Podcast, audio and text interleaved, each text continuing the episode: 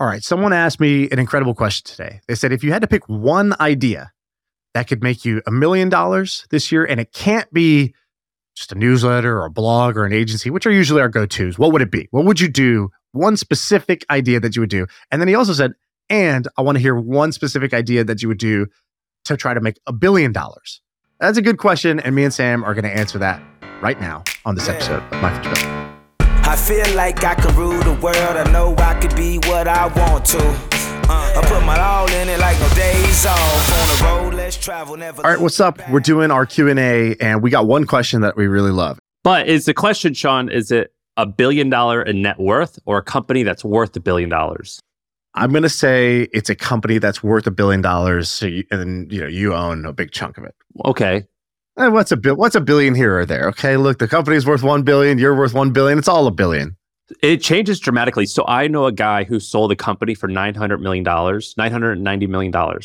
You know how much he made after the sale? $3 million. That's how much Oh he made. He God. had he had four co-founders or f- maybe five and he raised a ton of money and they sold it and he made $3 million. That, that's insane, right? And I don't I think that's an extreme case, but I think there's many cases where you create a billion dollar business and you actually walk away with like 8% of the company, Right. which is still a ton of money, but it's a, that's a wild experience. It's like a small ton.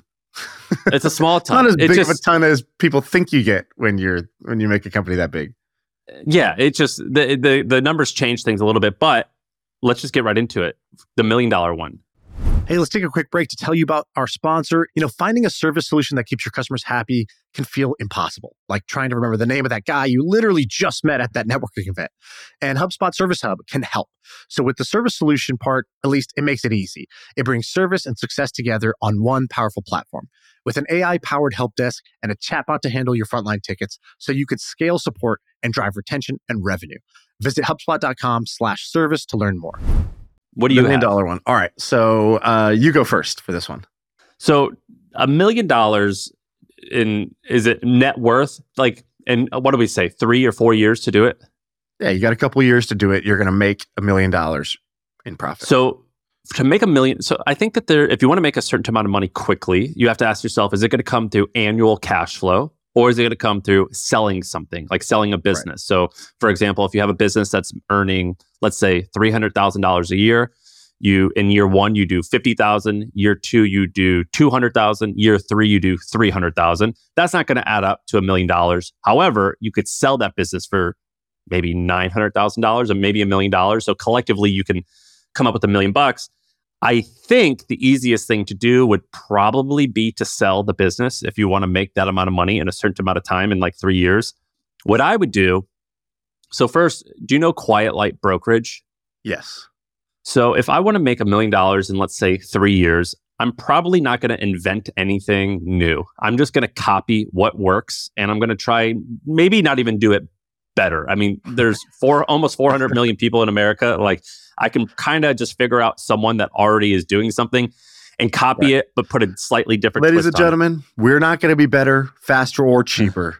We are simply going to be also in the business of doing this. Yeah, yeah. that old, that old also strategy. yeah, the Me Too strategy. Is that what this is? Like, uh, me also. no, no, no. That's a different thing. We don't want me to. We don't want me to.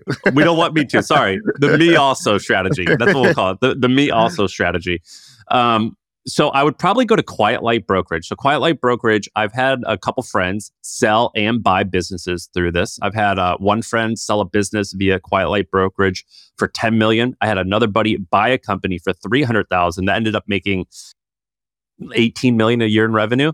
Um, and I know those guys at Quiet Light Brokerage, and I've talked to them. And basically, Quiet Light Brokerage is a website where you buy and sell businesses. It's a brokerage, meaning it's not exactly automated. But what you can do is you can see anonymous descriptions of companies that are for sale. You can see what the earnings are. You can see what the revenue is. You can enter in your email, and they'll send you all the financials Right. to the business. All you got to do is say, I'm interested in this business.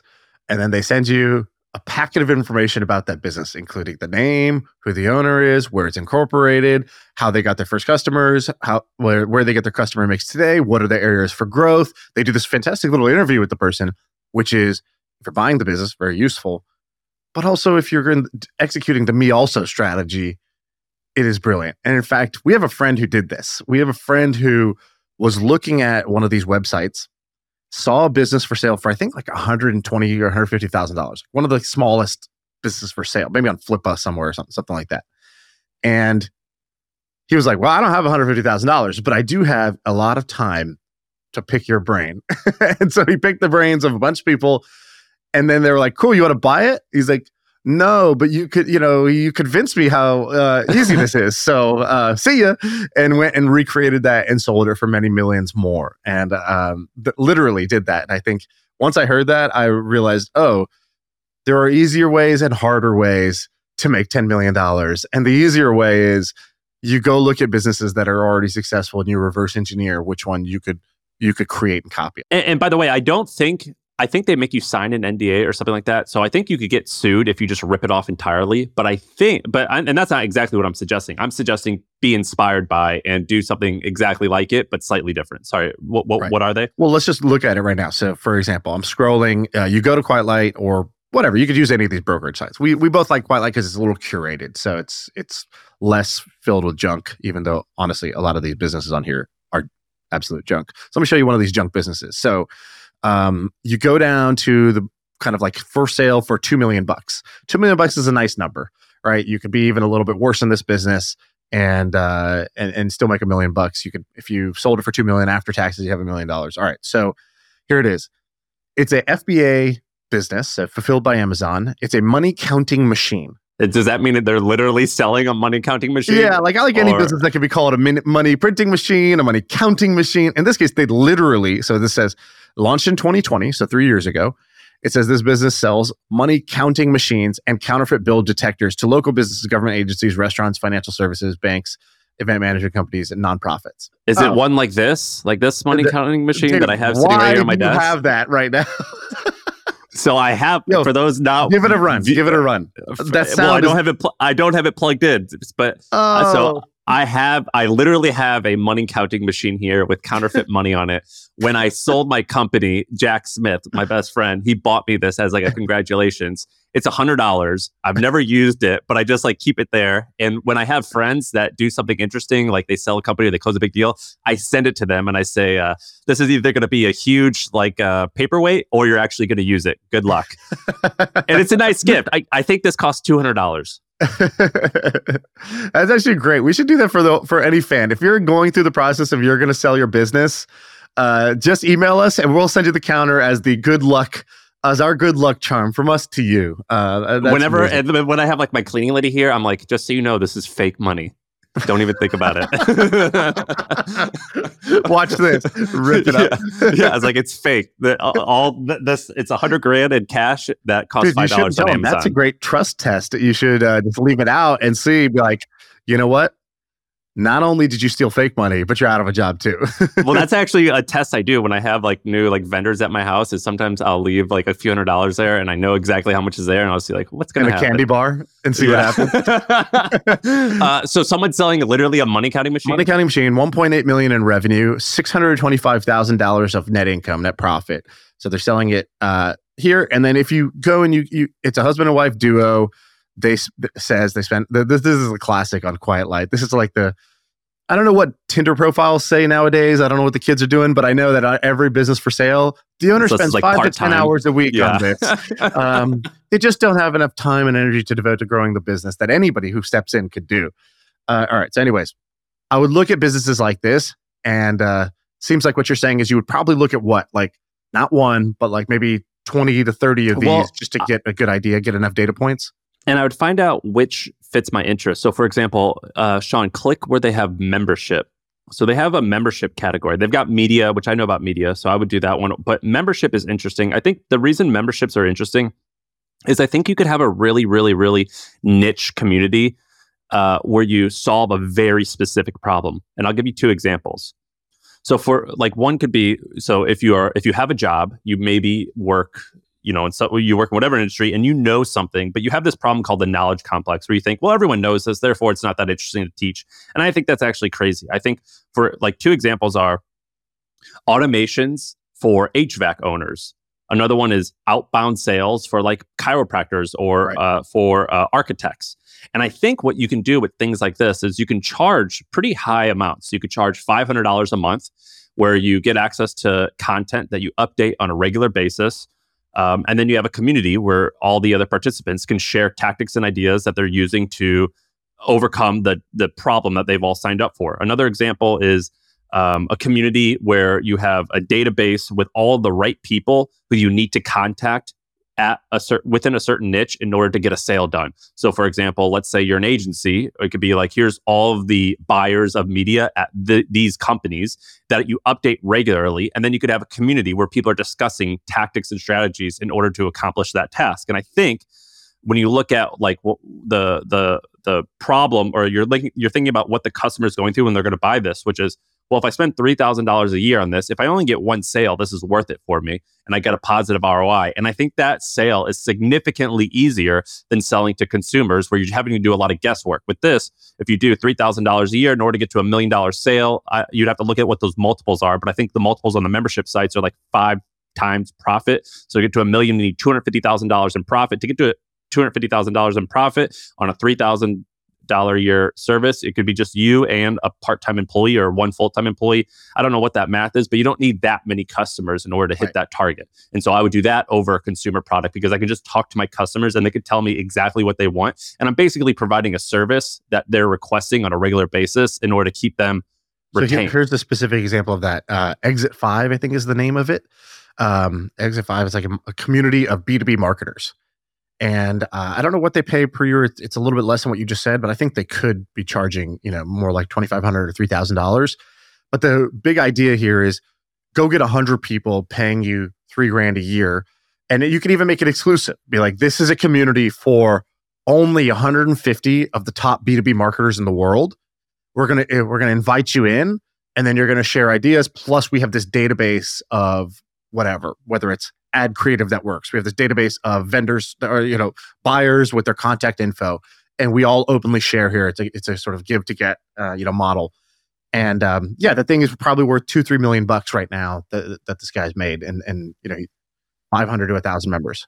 And the reason if you're starting from scratch is you don't need that particularly big of an audience. You don't need a you you'd cold email people. You would also build an audience. But in order to get to a let's say you have an audience of 5,000 people, which is very attainable to get, particularly if you give it a year. You only need about 100 to 200 people to buy what you're selling in order to hit that target. And you right. could, so your podcast doesn't need to be huge. Your Twitter handle, your cold email outbound strategy doesn't need to be huge. And so that's probably what I would do to get to a million dollars. What do you think about that? Well, you have you basically said two ideas, right? That was a two for one special. You had go to Quiet Light or a, a business brokerage and find a business that you can either reverse engineer or legitimately. So, you know, reverse engineer, we kind of say, and that's, I would say, a little bit generously, let's call it scrappy, the scrappy way to do things. You don't have any money. You, uh, you know, you need to get, I, you, you know, rather than just try to come up with an idea from scratch when you're kind of a beginner, the better way is to go learn what businesses actually work, how they work, why they work. Go look at 30 to 50. That's like a real world MBA that you picked up. And then find one of those that you think you could mimic and put your own twist on, right? That's that's idea one you had. By the way, with that comes also you could just buy the business. So for a lot of these, even a $2 million business, you can um, go get an SBA loan. A lot of these will say that they're SBA loan el- eligible so let's say that you're in the United States, you can go get an SBA loan, put down 10 to 15%. So if you can go get 200 grand, you could buy a $2 million business that's doing 600, 600K of profit um, per year. And so you could actually go buy that business and just try to grow it because actually getting a business from $0 in revenue to 2 million in revenue or 1.8 million in revenue is pretty hard relative to taking a business that's at 1.8 and getting it to 3.1 million, for example. Like, you know, adding an extra million of revenue to a business that's already working is actually much easier than going from zero to one. For sure. So I think you got both options on the table there. It's just more risk. Well, yeah, there's there's a little bit more risk because you're personally liable for the for the for the loan there. So you know you have to buy a good business. You have to you have to be able to know what a good business is, and that's where maybe some mentors could help. Um, the other business, the other idea you said was basically a membership service, uh, a membership a membership community for some niche, right? That's kind of like Some, a separate but idea. It, it, it, has to solve a specific problem. So a lot of these, like you'll see a lot out there that are memberships for launching a business. That's not specific. That's not nearly specific enough. It's got to be geared towards employees, and and like there's a clear beginning, middle, and end, and there's an outcome uh, Right. and there's a clear ROI as opposed to like accountability or whatever it is. You know what I mean? Right, right, right. Nothing soft and fluffy. Um, all right. So those are good. I think those are really good. In fact, I think the first one you said is, I think, the right answer. Um, that's what I would, in reality, that's what I would go do. But to make it fun, I'm going to come up with some other ideas. So Is that what you had? uh, that's what I would. It's like if it was my cousin and my cousin's like, "Yo, how do I do this?" I'd be like, "All right, look, this is what we're doing. Um, you need to do this." Worst case scenario, you're going to go learn what a bunch, a bunch, a bunch of blueprints for successful businesses, and maybe you don't pull the trigger on any of them, but still was a good use of your time. And best case scenario, you find one of these that you say, "I could do that," and either you buy it or you're going to like remix it and create your own version of that. Hey, let's take a quick break to tell you about our sponsor. It is a podcast that we want you to check out. It's called D2C Pod. It's hosted by Ramon Berrios and Blaine Bolus. It is brought to you by the HubSpot Podcast Network, the audio destination for business professionals. And this is a podcast about all things direct to consumer, D2C. It's e commerce stores, it's how you optimize your brand. And they're talking with founders, marketers, and the platform creators about all kinds of things that you need to know for D2C, you know, website conversion, paid ads, Facebook ads, consumer trends, email marketing. If you want to know the stories behind your favorite brands, this podcast is for you. They did an episode recently about scaling creator growth and influencer incentives. I thought it's pretty cool. So check it out. Listen to D2C Pod wherever you get your podcasts. So that is, I think, the right answer. The second right answer would be an e-commerce company because it's not hard to build an e-commerce brand either on on Amazon or, or on Shopify that can sell for a million dollars, but kind of again a boring answer. So I'm going to give you a more fun answer. So here is uh here's one idea. The four most beautiful letters in the English language are QSBS. All right, so what's the QSBS idea? You're going to create a QSBS advisory firm. Well, what is that? That's super niche. Eh, technically, this might be considered an agency, but but I think we'll allow it because it's so specific and niche here and- and off the beaten path. So what, here's what you're going to do. Now, when any company starts, uh, a tech company starts, that's going to be QSBS eligible. That QSBS eligibility is what. You have to say what QSBS is. oh sorry qsbs is a tax treatment for qualified small business stock what that means is that if you're a business that fits like these five criteria which most tech companies fit then when you sell if you've held the stock for five years or even if it's a little bit less than that you can still kind of roll it over um, your first $10 million of your gain are going to be tax free Not only And- most tech companies, most new C corps that hold for five years will would would Right. fall under. There are some this. exceptions, like you can't do it if you're a doctor or lawyer or real estate. Like there are things that are excluded. But again, that's kind of the point here is QSBS advisory. We're going to help you figure out are you eligible or not, and we're going to provide a letter that says we attest to the you know the belief that this is going to be qualified small business stock. Now, why is this easy to do? Why is my strategy this? Well, if I'm trying to make money, it's kind of like you described with the membership. I need to create 10 times more than I'm taking right? This is a general rule of life. That's probably a good rule of life. Create more value than you're trying to take. And that's what I'd be trying to do here. So I was looking for something where, with a small amount of work, I could create a lot of value for my customer. Well, all right, that sounds generic, but like in this case, if my stock is going to be QSBS uh, eligible, that might save me $10 million down the road. And that's a pretty big, huge benefit. So would I pay five thousand dollars or ten thousand dollars for um, you know in legal fees in order to in advisory fees in order to um, protect my possible ten million dollar gain? I would, and I think a lot of people do. And so what what I would do here is I would build an advisory firm that says we are QSBS experts. We know the ins and outs of QSBS. We're respected. Um, I would hire maybe lawyers or accountants that have done this before and I would say, hey, on a as needed basis, I'm gonna when I get a customer, I will pay you whatever three hundred dollars an hour, five hundred dollars an hour for your time to do an assessment and write a letter that basically assesses the eligibility you think for QSBS. Now, QSBS is not like a black and white thing. Um, it's not like a QSBS is basically when you when you get the sale, you d- declare, you say this falls under QSBS. But if you ever got audited, you'd have to be able to protect, you know, uh, defend that. Why did you say it was QSBS eligible? And so, what companies and individuals do is they will go to go get a letter that basically says, "We as experts have looked at this business and we believe that this is going to be QSBS. This is Q- qualified small business stock."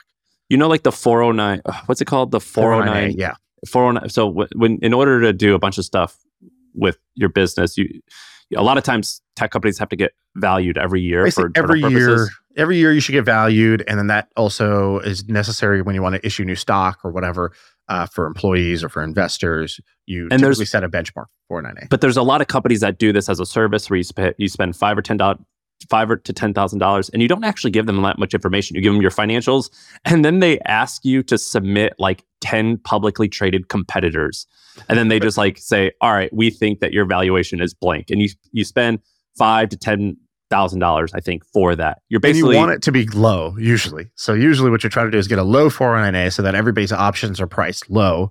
Um, and so it's like you're not not even like you're trying to justify a high valuation. You're actually trying to justify a low valuation in most cases. and it's kind of crony capitalism a little bit. Like they'll be like, yeah, yeah, yeah, eh, we'll make it low, and they or Right. we'll we'll be fair, and then they wink at you, uh, and they like set it really low. But uh, yeah, basically, you're you're what you're suggesting is doing the same thing for QSBS, which is yeah, and smart. 409A is an equally valid idea. But what I would do is I would I would create this firm. What I like about the QSBS thing is it's a little bit higher ticket. So typically these people will charge, let's say, ten to fifteen thousand dollars for the initial uh, attestation letter. I don't know if I'm saying that word right. Um, but then on top of that, you could even charge kind of like an ongoing fee because there are all these like foot faults. So it's not just like a there is some genuine help. So for example, oh, you're going to sell secondary. There's things you might do wrong when you sell secondary that could disqualify you. There's disqualifying events. And so, uh, you know, you can't bill for revenue in specific ways. If it's categorized as X, it might take you out of QSBS eligibility. And so it's just an insurance policy. It's a cover your ass. It's a legal thing. It's something people don't want to do themselves. It's too high risk to do yourself.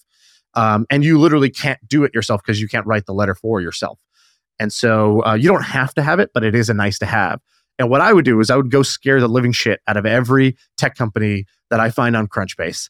And I would say, don't you want this $10 million exclusion for you? It's, it's per person, by the way. It's not per company. So it's per tax return.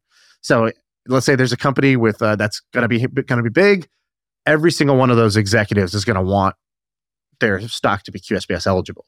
And so I would go to them and I would scare the living shit out of them that they might get this wrong. And I would tell them, don't worry, we can cover this for you. And here's how we'll cover it for you. Pay us whatever. Either the lump sum up front or a monthly recurring fee or an annual recurring fee, $1,500, $1,500 a year, $2,000 a year. And we will uh, kind of make sure we're your advisory on that so that, you know, you're covered at the end of the day. That's a pretty brilliant And- idea, actually. You know, if you just think about it, right? How do you get to, let's say, we talked about to sell a company for over a million dollars, let's just round up and say you got to have three hundred thousand dollars of um, of annual net profits. So how do you get to three hundred thousand of annual net profits if you're charging, you know, roughly ten thousand dollars a year? You only need thirty customers a year. Thirty Yeah, customers it- a year. I'm taking shits bigger than that. Come on. if you can't get to a million dollars this way, you can't get to it anyway, right? I think what holds a lot of people back would be there's not going to be a bunch of these. So this, this is not like you can't bring up 10,000 of these, like, you know, social media marketing agencies. There can be a million of those. Um, you have to have some expertise or partner with people who have expertise. So they, send, you know, some of the, some of the, the mechanics of how to do it.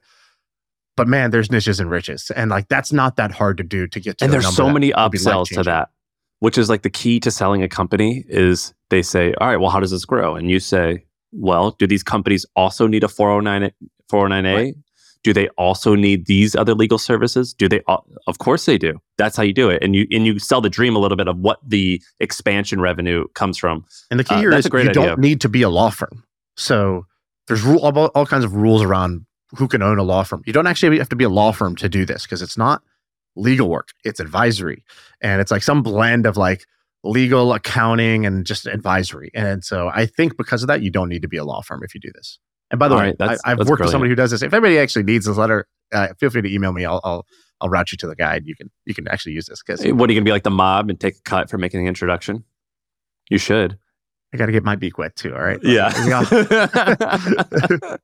uh, that's actually better than my idea, by the way, because I actually think this is simpler because it's already a service others are providing, and you're just basically connecting.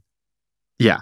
Yeah, so uh, I would look for things like that. I had like five other ideas that would fit this, but okay, for this exercise, we're doing one. Now let's move on to the main event the billion dollar idea. By the way, do I get a thrill of the shill before we get to the billion dollar idea? Oh, hold on. What time is it?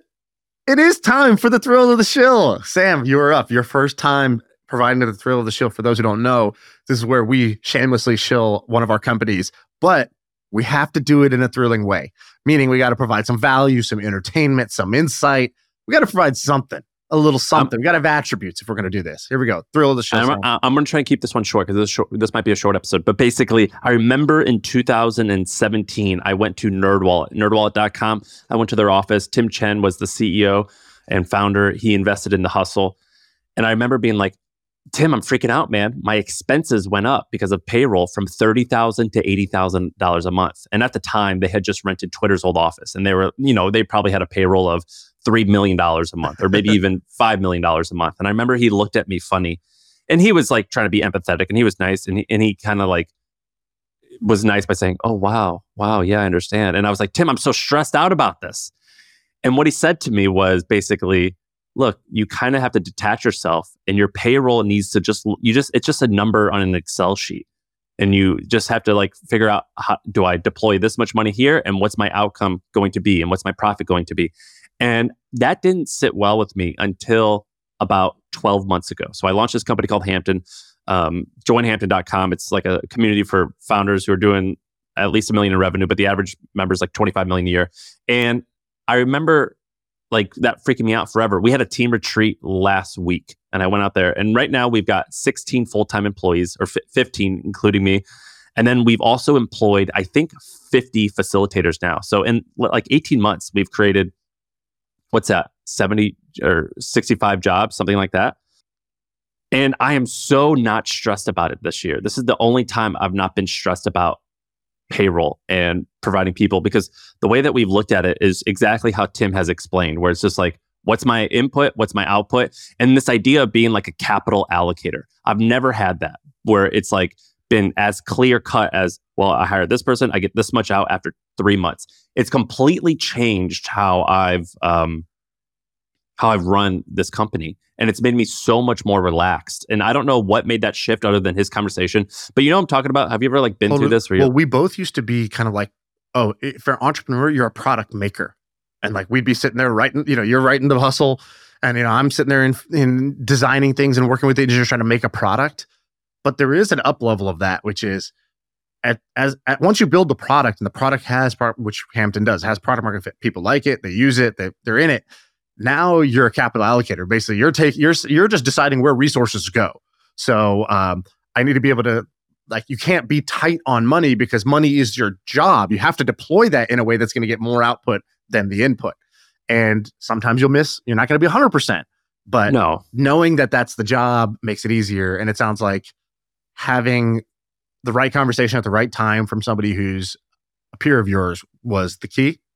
Yeah, and that's by the way, what the whole one of the whole things about Hampton is that you have peers with other entrepreneurs that are of similar sized company uh, that, that that you have. And anyway, that like learning, I remember having our team offsite at previous companies, and I'm like, huh, like this person just had a baby. Basically, I just had a baby. How am I going to create enough revenue in order to like provide for this kid? Because that's how it feels at first. She's or like, you're like, no, you didn't. I did. Remember? Yeah, like I'm uh, the one who did that. hey, Jess, when's our baby shower? Uh, just and this year it's been, or, or you'll be like, this person costs two hundred fifty thousand dollars. There's no way that's a fair salary. Right. And it's like, well, that's not it's a house you, where I'm from. Are you a yeah, house? Like, yeah, can I live in you? Do you have three beds and a bath. if not, I'm not paying you two hundred fifty thousand dollars. so that's been my biggest takeaway this year with running Hampton. So anyway, if you're particularly if you're listening to this and you do at least fifty million in revenue, we're building groups for that. Joinhampton.com. All right, let's do uh, the billion dollar one. Yes. You, you want me to go first? Can I go first? Okay, go. All right, I'm going to steal one of your lines. So, Shaan, what if I told you I had an idea? this I'm is leaning. your line. I'm leaning. What, what, what, if I told you I had an idea that Elon Musk himself would be bigger than Tesla? Would that interest you? I'd be fairly interested. Keep, keep going. Do you know who? Uh, I think his name is Kai Fu Lee. Do you know who that investor is? He's the. Uh, no, sounds awesome though he's a, a, famous Chinese investor, basically one of the early guys at Apple, early at Google. He wrote a great book about why China is amazing uh, in terms of like why they're going to beat America. And he was saying that this thing is going to replace 40% of jobs inside the next 12 years. Would that interest you? I, I, would love to replace 40% of jobs in the next 12 years. I think about that often. now, if you're thinking I'm talking about AI, you're wrong. Here's a, here, here's what it is. It's humanoids. Humanoids, that's what that's the technical term. Basically, imagine RoboCop or imagine sh- machines. And I think that this whole uh, business of humanoids, which is robots to automate a lot of processes. But a lot of people think like just blue collar jobs, but that's not entirely true. It's like every type of job. So Elon Musk said that um, the Tesla has is working on humanoids. I think it's called Optimus is what it's called. And he went on to say that uh, like at a recent investor call, he was like, not a lot of you people are talking about Optimus, our robots, but I think that's crazy because this is actually going to be bigger than our car business, bigger than self driving, bigger than solar. It's going to be bigger than everything. And I don't think you guys realize how big this is going to be. I invested in this company uh, in a space called Figure, and I talked to Brett Adcock. We had him on here. And he basically has me convinced that this is going to be like the biggest industry mover the, in the next like 10 or 15 years. And I think that what I would do. You invested in Figure? Yeah, is that is that? did I tell what, you that for um, the thirtieth no, time? No, no, no, no. I've never told you that's, that. That's funny. But uh, what valuation? Three hundred million dollars, I think. Okay, that's not bad. And I invested. I mean, it's bad, but it's not that bad. Well, I invest and I invested a lot for me, which I think is around sixty thousand dollars. Well, yeah, he's like your hero. So, you know, you actually just paid Mm. for some time with Yeah, I paid for access. I paid for him to reply to a text. Uh, but basically, that that was a lot of money for me. I, I don't normally invest that much. But my reasoning is is like this could I could see it going out of business, which is incredibly likely. I could see it selling for three billion dollars, or I could see it becoming like a fifty billion dollar company. Um, but it's like any angel investment. I think the likelihood of it going out of business is incredibly high. But basically, here's my reasoning. If you or why reasoning why I think this could be a big company, I think this is going to be like one of the biggest things that happens in the next 15 years. I think that the people who are working on this space are typically like hardcore uh, hardware engineering nerds. And I think that I could spend a year going to every meetup, going to Carnegie, Carnegie Mellon, which I think a lot of these folks come from. And I think I could find a handful of people and do a really good job of organizing these people around a company. I think that I could do a good job of cold emailing the Brett Adcocks of the world and getting in with them, as well as some of the older guys in the space and making them like open up to me and say, what are tangentially like the areas that you're not attacking that are interesting? I think I can get them to explain to me uh, these problems. I think that um, I think this is so big that there's going to be more of these robots than there are humans. And I also think that when you, cr- in order to create a billion dollar company or a company that can net you a billion dollars, that's just, you have to go huge. And you, I think that the odds are what I'm doing personally in my life, I don't have a goal becoming a billionaire, but I think that could happen is I'm creating companies that sell for a small amount of money and then I'm letting compounding kind of like do the rest. That's going to take me 50 or 80 years. Who knows how long that's going to take me. But if you want to make it in a short amount of time, you pretty much have to raise VC and you have to do it in an industry that's like a tidal wave where you're just trying to catch that wave. If you want to do it in like 10 years, rather. Um, and so I think I would go into the humanoid space. What do you think about that? Well, as you know, I love that idea because I was going to say that idea, and you said, "No, can I say that idea today?" And I said, "All That's right, not what I said. I said, I said, said, I've "Please, literally please, written that down already. Can I have that? Will you send me that, and I'll say it with my lips? Uh. And I was like, "All right, fine, bro." um, well, let me tell you something interesting. All right, let me add to it. So obviously, hundred percent agree. I think I, I actually was specifically thinking like um, warehouse robots. Like I would even just kind of narrow it down and be like, all right, uh, if I was really going to do this, I would try to figure out what job in a warehouse I can eliminate by using a robot. Um, Which is what, like But I- packing boxes? basically, I would look at the minimum wage labor class and I would say, um, nobody wants minimum wage. Essentially, the workers don't want to be minimum wage. The employers don't want to pay minimum wage and get like kind of a flaky output. And so I had a friend once that was telling me, he's like, uh, I invest in companies with no product market fit risk. It's my friend Vishal. And I said, What do you mean? I've never, I just thought every startup has product market fit risk. That's the whole point. You're trying to get to product market fit. He goes, No, I invest with no product market fit risk. I never heard that before. And he goes, I'm just looking for technical risk, meaning if you could build it, the job is done. And he's like, Of course, you'll still go sell it, but like there, it will be so easy at that point. The market will obviously absorb this if it can actually do it. There are many things like this. So, like, self-driving. If you can actually make self safe self-driving cars, cars that do not crash that are you know uh, self-driving, and obviously there's always the edge cases, but there's an infinite market demand for people not to want to be driving and sitting in traffic and having their car parked instead of having it go run around and earn the money by dropping people off. And so he, his idea, you know, he invested in this pizza robot company. So it was like basically, which was awesome. Zume. Yeah, well, there was there was like a few of them at the time. I don't think any of them worked out. There's always like these waves, and it's like it was too early. The tech wasn't there, and all the companies crash and burn. But like the next wave should start right now. And actually, that's maybe where I would go with this. So he's like, you know, if you're Domino's, do you want to pay, you know, whatever? I don't know what they pay, fifteen dollars an hour for somebody who's going to call in sick. They're going to be checking their phone. They're going to be goofing off. They're going to be eating pepperonis off the pizzas. They're going to, you know, uh, they're going to get in fights with the other people there and you know then they leave and then you have to replace them and then you have to train that new person. Or would you rather buy one machine that prints a perfect pizza every single time 24/7 never calls in sick never complains never asks you for more money never asks for a raise never spits in the food never does anything would you rather have that? It's like oh of course. You would always have the robot that makes the perfect pizza and he's like making a pizza is incredibly like it's a it's a sandboxed thing. It's like not like a robot that can do anything. It's a specific robot that can make a pizza. It can flatten the dough into a perfect circle, apply the cheese, apply the sauce, whatever, bake it for a certain time, and then put it in the box and cut it. And like that's what that needs to do. And I'm gonna, you know, so so what I would do is I would go and do exactly what you said, like go to MIT, go to Carnegie Mellon, and be like, hey guys, we're building a pizza robot. And what we do, there's whatever. How many pizza chains, you know, how many pizza restaurant locations, how many pizza chains in the US? And by the way, there was a company called Zume, Zume, Zume, I forget, that went out of business and people made fun of them. They're like, in the headlines, they got totally mocked. They raised $500 million. Th- that was cool. And that definitely could have worked. I think they screwed it up. They like went, they like made restaurants that you could go to. That that was not right. There's 80,000 pizza chain, pizza restaurants in the country. 80,000. And you would start with the chains because the chains actually have the most to gain by doing this, right? They and they would budgets. help you. They'll have budget. They'll they'll sign letters of intent. Like I remember when Boom Supersonic, the airplane company, came out at YC, and they were like, "Yeah, we have a hundred million dollar purchase order from like uh, Richard Branson. If we could build this plane, they're going to buy it."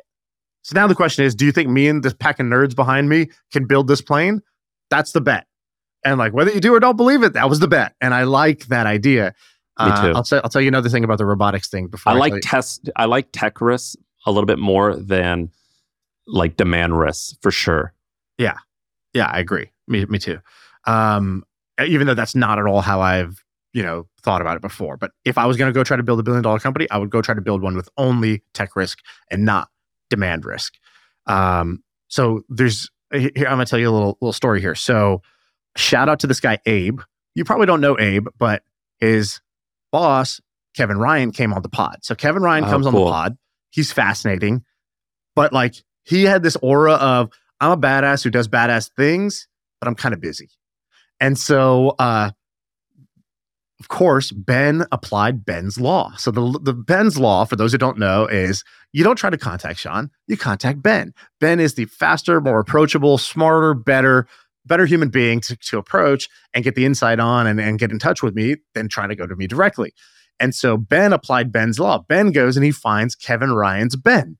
And so he finds the number two that's, you know, like there. And so he finds this guy, Abe, Abe Murray. And uh, I was, I'm subscribed to Abe's newsletter and he just had a good one, which he goes, um, he goes, why the consensus view of robotics is wrong. And he goes, I think that most people think, you know, the future of robots is this humanoid and maybe a humanoid that walks and has arms and legs uh, is the is the eventual solution but that might be too far out right now. And actually, we should look at the most successful robot in the world today. What is it? The dishwasher. It's installed in everybody's home already. It's a robot dishwasher. It replaced that job of having to wash dishes for you know the majority of homes. And he goes, it doesn't have arms and legs. It doesn't look like a human. It is a purpose-built robot that solves one specific need. And they have some company called Renovate Robotics. And the picture is basically it's a robot that sits on a roof that does roofing jobs. So it'll go and it'll replace a roof. Basically, it just goes up and down your roof. Uh, you know, or like eh, not replace, but like you know, uh, lay down the roof or whatever. Like you know, uh, install a roof on a on a home. And he's like, if this works, it's going to be. He's like, we just did the first robotically installed roof. if this works, again, you have lower cost, higher quality, more like consistency, uh, more availability, you know, for for roofing companies. And so I like this idea of these purpose-built specific robots, the equivalent of dishwashers and pizza making robots awesome. and roofing robots. Uh, if I was going to do the billion dollar idea, that's what I would do. But I'll Listen to a- their I'll give you a homepage. Their one. homepage is labor is the biggest challenge for roofers. Our robots make roofers twice as productive and improve safety by reducing work at height. Easy. That's an easy sale. Another, and I'll wrap this up. Another reason why robots are interesting is you are only working within the laws of physics. And the laws of physics, I find, I find those to be a bit easier to work in compared to say creating the next Louis Vuitton. Like Right. to creating a brand or consumer product, I actually think it's more complicated than just saying, well, I like because that's an infinite number of options. Within hardware, it's just like it's just like so much simpler and straightforward versus generating demand or creating a brand that people love or creating a social product that people love, which is so much more rare and more challenging. Have you heard the Elon Musk quote? Uh, the the only real laws are physics. Everything else is a recommendation. No, but that's brilliant. uh, all right, so that's a great idea. I think these uh, purposeful robots. Um, That's a great idea I came up with, says you. well, no, I'm saying that's these these i- these this robot idea. I think is is the right idea. Um, and by the way, here's a way to like create more luck like this. My, our buddy Furqan uh, has this space in San Francisco called Founders Inc. F. Inc. And what he did, I was like, so what's the plan? He's like, oh, I'm just going to recruit like the smartest hackers I can find and just be like, hey, here's a free office. Here, I'm going to help you out and I'm going to invest in you before you even know what the hell you're doing. And uh, I'm going to help you get these off the ground. I was like, well, that's great, but how are you going to get the best hackers? He goes, I'm going to give them toys. So what do you mean toys? He goes, I took the first floor of the entire office. There's no desks. It's just a hardware robotics lab. He's like, so I'm buying like 3D printers, drones, laser cutting equipment, robotic arms, stuff that the average hacker can't buy. You know, the average, you know, 22 year old engineer can't go buy this, you know, $15,000 thing or $30,000 thing. But Furqan could buy it. And he's like, I'm just going to make it available for free and come in here and work on it. And so now he's got in that lab, there's a guy who's got a brain device that like, you put on your head and it like makes you more focused. There's a guy who's there's a company called Orangewood Labs that basically they have this robotic arm that can um, do whatever you program it to do. So when I went in there, they were like, "Watch, we're gonna make it, uh, you know, make a margarita. Watch this. Uh, we can make this." And the the application they're doing is painting or like I don't know powder coating or something like that. Yeah, powder coating. They were like, coating. Like, you ever done powder coating? And I was like, no. Like, you know what really it is? dangerous, was too. I was like, no, stop asking me questions. And they're like, well, I think everything is powder coater. yeah, it's basically like how you, you know, all you do it on floors, you do it on any metals or whatever, like for a car Yeah. or something like that. So they were like, yeah, this thing can powder coat basically be- better and faster, like automatically. Um, and so it could do jobs at like, you know, one fifth of the price of a human being because we just give them the robot, the robot just goes and does it, and then it comes home and that's it. And so I was like, oh, interesting. Um, but there's a lot of people building stuff like this. And one way to increase serendipity is to like go to these kind of hardware labs or go find out where they hang out and just go talk to people, see what they're what they're building. there And a lot of these people who do this- commercializing. They're not. They're not. A lot of them don't care about business. A lot of them are unorganized. It's like the the typical like scientist who wears like who forgets to put one sock on and only wears like one sock or like their shoes on on the wrong foot. It's like they're just like these brilliant people who don't necessarily care about stuff. And I think if you can be the organizer, you can win. Um, what do you have? All right. So my path to a billion. Uh, do you want the dark idea or you want the light idea? Do you want the, the good idea or the evil idea? Which one do you want? Oh, I don't know. Uh, th- that's I want to go dark. I think, but Okay, Is that I can give you both, but I'll do the dark one fast. So here's the here's the big pitch for the dark idea. Anduril for some other country. So that's it. you can figure the rest out from there. Uh, what Palmer Luckey has done with Anduril for the U.S. Defense Department, do it for Israel. Do it for uh, do it for another country. Go find a country that wants, you know, advanced weapons technology, and be like, cool. I'm going to recruit the brightest minds, and we're going to give us like you know a 50 million to 150 million dollar contract, and we'll get started here. dude, Palmer's on a tear lately. And I would every- literally go look at the roadmap for Anduril. I'd be like, oh, they built this like uh missile that can fly itself, you know, and l- lives in this like vending machine. I don't know if you saw that video of like yes, it's basically this little amazing, man. He's on a tear. rocket inside. I'd be like, cool. do you pick from the Anduril menu? We're going to figure out how to build those, and you guys will own the IP. That's what I would do if I really had to, you know, if I was, if I wanted to go into more of the, the gray or dark areas where it's, you know, there's a bit of war and destruction involved. But here's the light idea. Here's another idea. Um, we're buying a university. Okay, so what are we doing? There are a lot of colleges for sale, more than you would think. Uh, are they on Quiet Light? They're on DealStream. So go to a, a website called DealStream. Come on, that was kind of funny. Uh, well, they could be. Uh, DealStream is literally like Quiet Light. It's just different name. It's the same idea. It's a business All brokerage. Right. Uh, but if you look colleges for sale, they're they're there, and they're not that expensive. You could buy colleges for like five million dollars, ten million dollars. More MFM in just a minute. First, let me tell you about one of the joys in my life, and that is a virtual assistant. You know, here's the scenario. I'm running my companies. I spend 30% of my time just doing random bullshit. The stuff that has to get done, but it's not creativity. It doesn't require me and it doesn't add a bunch of value to the business. It's just stuff. And so that stuff is what a virtual assistant does. So having a virtual assistant is a no brainer, whether it's travel booking, email inbox, or just knocking stuff off your personal to-do list that would have just lingered there forever. I think it's a no-brainer. If you're a business owner, you should definitely do it. I think one of the best places to find an assistant is Shepherd. So go to supportshepherd.com. Super affordable. It's something that um, you know you don't need to have the biggest business ever, be the biggest big shot in order to afford it. So it's amazing. Go to supportshepherd.com, check them out, and tell them I sent you. They'll take good care of you if you do that. So supportshepherd.com, check it out. All right, let's get back to the pod. So to do this, you're going to need a lot of money. But the good news is that universities are worth a lot of money. Like, what would you peg the value at? Let's start at the top end. Like, what do you think Stanford or Harvard is worth? If somebody really, if if mega billionaire genius wanted to buy Stanford or Harvard, what what would it even cost? Could it? I could don't it even know. What, what would the would price? It be, would it be like a, a Harvard a hundred plus billion dollars? I mean, the endowment alone, I think, is like what the endowment alone is almost 100 billion dollars, right? So the, yeah, it's hard to whole, even. It's the whole enchilada's got to be 500 billion. It might like these are companies that are worth. Uh, sorry, the universities are essentially properties that are worth, you know, a Facebook.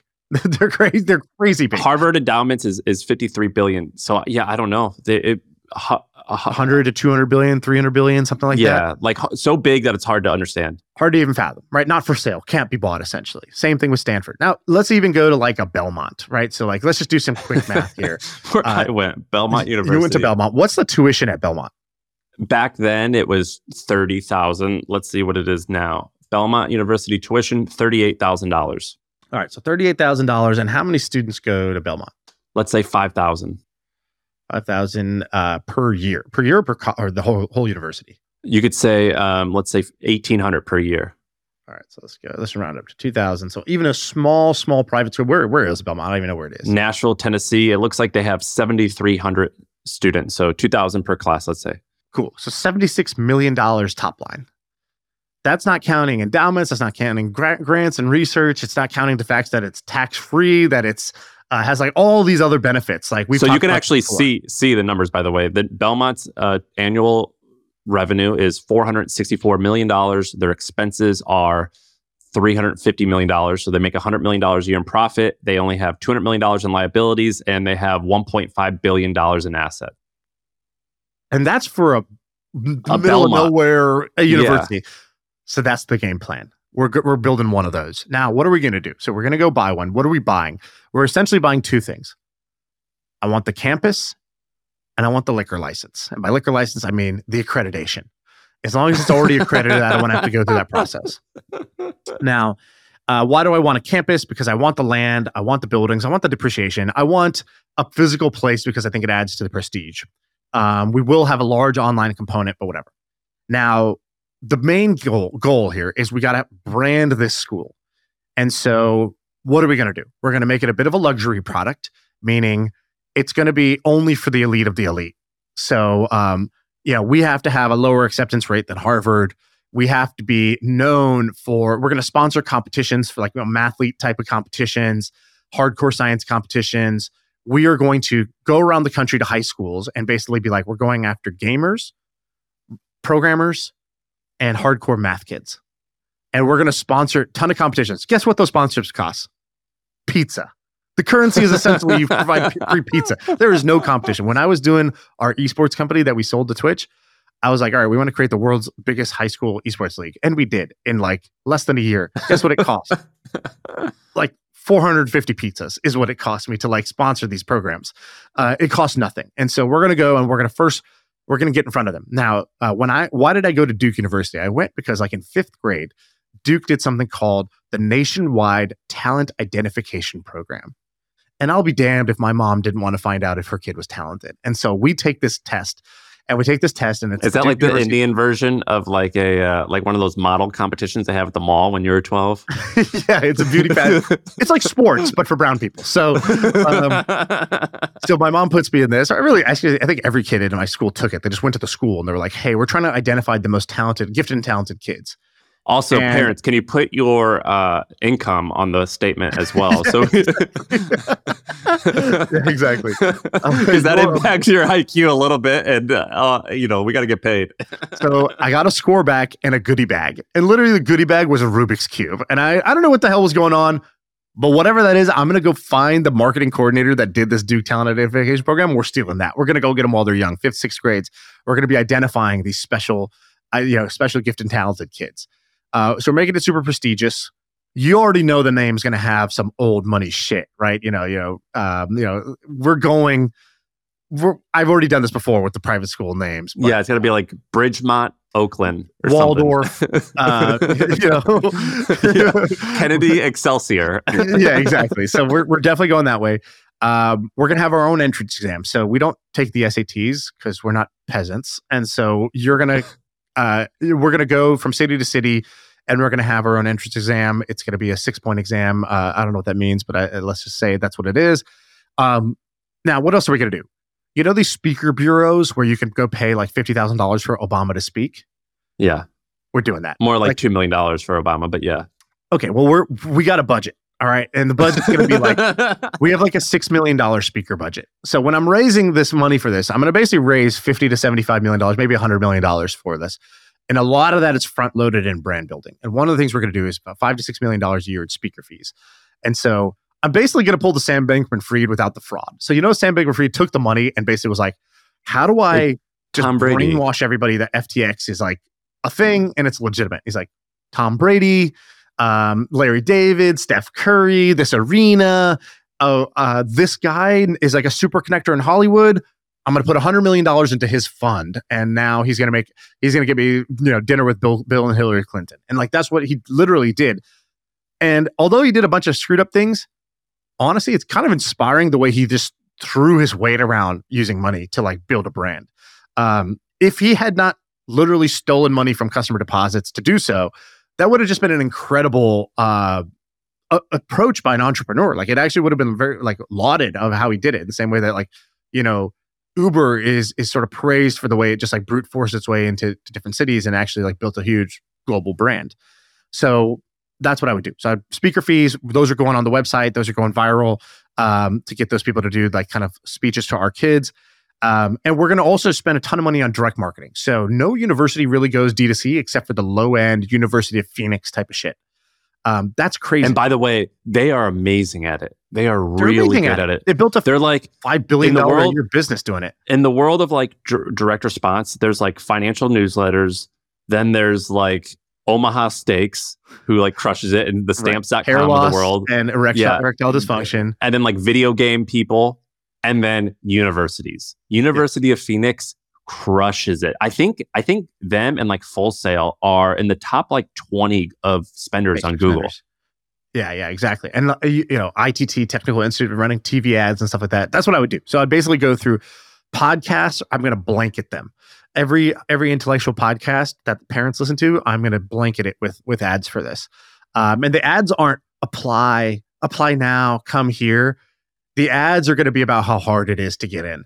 About it's going to be more native stuff about controversy. Is it right or wrong that the school is so hard to get into that it's only for the gifted and talented, that they're discriminating and only allowing the smart kids in? And I would actually drum up controversy around that in order to uh, to build the brand because there's no better brand than a brand of something you can't get into. So there's this amazing article that says lessons you can learn from for-profit universities on cost per click advertising. The University of Phoenix in the last five years has spent $3 billion in marketing On Google alone, it's estimated that they're spending roughly $5 million a month and they re- receive roughly 70,000 to 80,000 clicks per month off of Google. That's insane. Right. That is insane.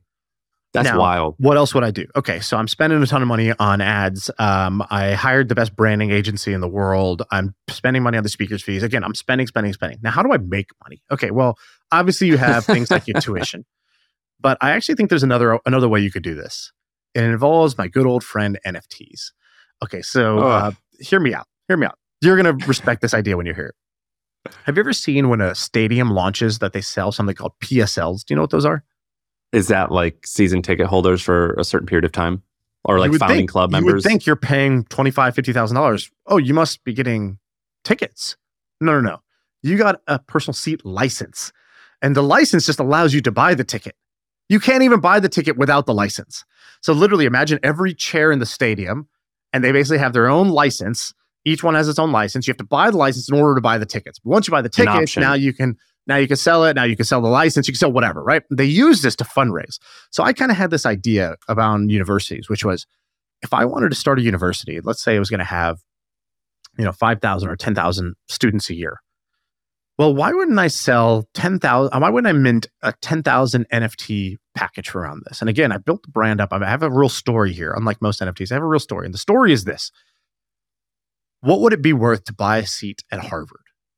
To own one seat in every admissions class in Harvard. You could use it for your own kid, you could gift it out as a scholarship, or you could sell it to somebody who wants to go to. Well, yeah, because the the the, the rent, value like rental property, the value of a good diploma, it should go up every decade. So, like a right. Belmont University, they don't have any street cred. So, like my value isn't going up. A Harvard, a Stanford goes up, but then if they have a controversy like Penn State did, it goes down.